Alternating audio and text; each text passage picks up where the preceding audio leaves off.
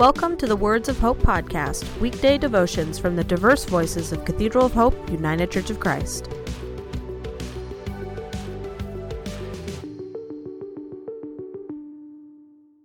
The devotion for today, Monday, June 28th, was written by Dan Peeler and is narrated by Thomas Riggs. Today's words of inspiration come from 1 Samuel chapter 23, verses 13 through 18. David stayed in the wilderness strongholds and in the hills of the desert of Ziph. Day after day, Saul searched for him, but God did not give David into his hands. While David was at Horesh in the desert of Ziph, he learned that Saul had come out to take his life.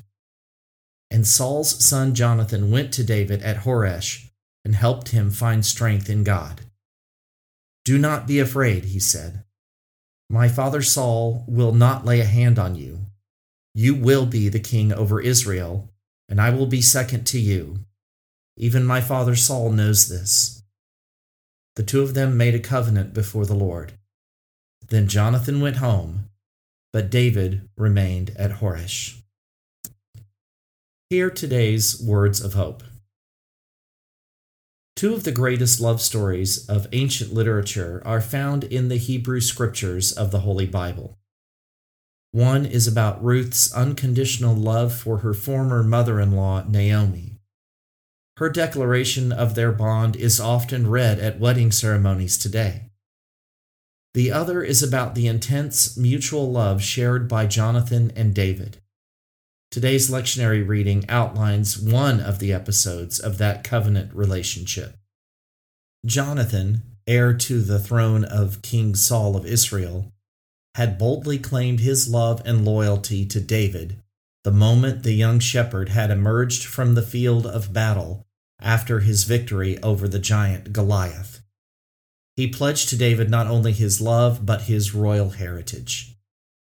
In the years that followed, with David's popularity among the people ever growing and gradually overshadowing the status of the king, the veracity of Saul's jealousy finally resulted in homicidal attempts against both David and his own son. David had no choice but to flee the court. The vivid description of his final parting from Jonathan, their long embrace and sobbing despair, the reaffirmation of their eternal covenant. Their interconnection is unrivaled in the love narratives of Scripture. In today's passage, time has passed, and David is now the reluctant leader of a rebel uprising against the unstable Saul. And he and Jonathan meet one last time from opposite sides of the battlefield. Jonathan predicts a future with the two of them together again a future both men know can never happen. However, the writer of this narrative reminds us of the other reason Jonathan risks all to convene with David again. He comes to help David find strength in God. Do not be afraid, he declares, as Jesus would also profess to those he loved a thousand years later. Jonathan's and David's covenant is not just between each other, their covenant is through God. Jonathan's sacrificial love for David makes him one of the most prominent of Christ figures of the ancient scriptures. He reminds us that human relationships centered on God truly do last forever.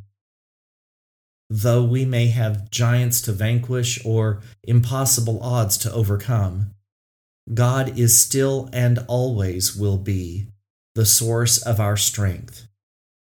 Remember the encouragement of the all too human Jonathan and the divine promise of Jesus the Christ.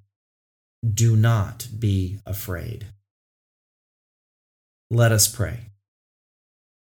May we always have the strength to declare our covenants, and may they always be through you.